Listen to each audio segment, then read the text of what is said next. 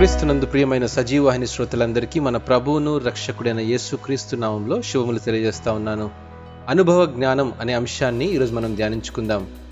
దేవుని పరిచర్య చేయడానికి మనకెన్నో అవకాశాలు వస్తుంటాయి. వ్యక్తిగతంగా నా అనుభవాన్ని వివరించాలంటే వాక్య పరిచర్య చేయడానికి బైబిల్ స్టడీ యవనస్తుల పరిచర్య వంటి ఎన్నో పరిచర్యల్లో పాలు పొందడానికి అవకాశాలు వచ్చిన ప్రతిసారి నాకు నిజంగా అంతటి అర్హత ఉందా అని తరచూ అనుకుంటూ ఉంటాను.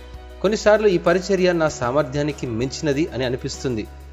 పేతురులా నేను నేర్చుకోవాల్సింది చాలా ఉంది అని నా ఆలోచన. ప్రభువును వెంబడిస్తున్నప్పుడు పేతురు యొక్క లోపాలను జ్ఞాపకం చేసుకుంటే నీళ్ళ మీద నడుస్తున్నప్పుడు మునిగిపోసాగాడు. యేసుక్రీస్తును బంధించినప్పుడు ఆయనను ఎరగనని ఒట్టు పెట్టుకున్నాడు. ఎప్పుడైతే పునరుద్ధరణుడైన యేసును చూశాడో అప్పుడే తన జీవితం మారిపోయింది.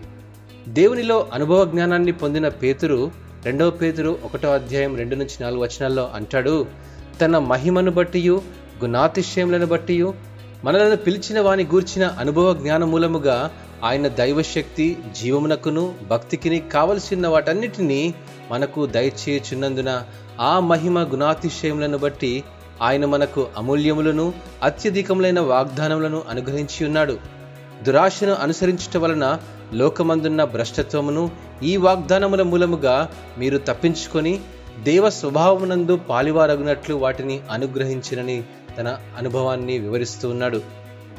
ప్రభు అయిన యేసు క్రీస్తుతో మన సంబంధం దేవుని గనపరచడానికి ఇతరులకు సహాయం చేయడానికి నేటి సవాళ్ళను ఎదుర్కోవడానికి కావలసిన జ్ఞానాన్ని ఓర్పును శక్తిని పొందుటకు మూలమై ఉన్నది.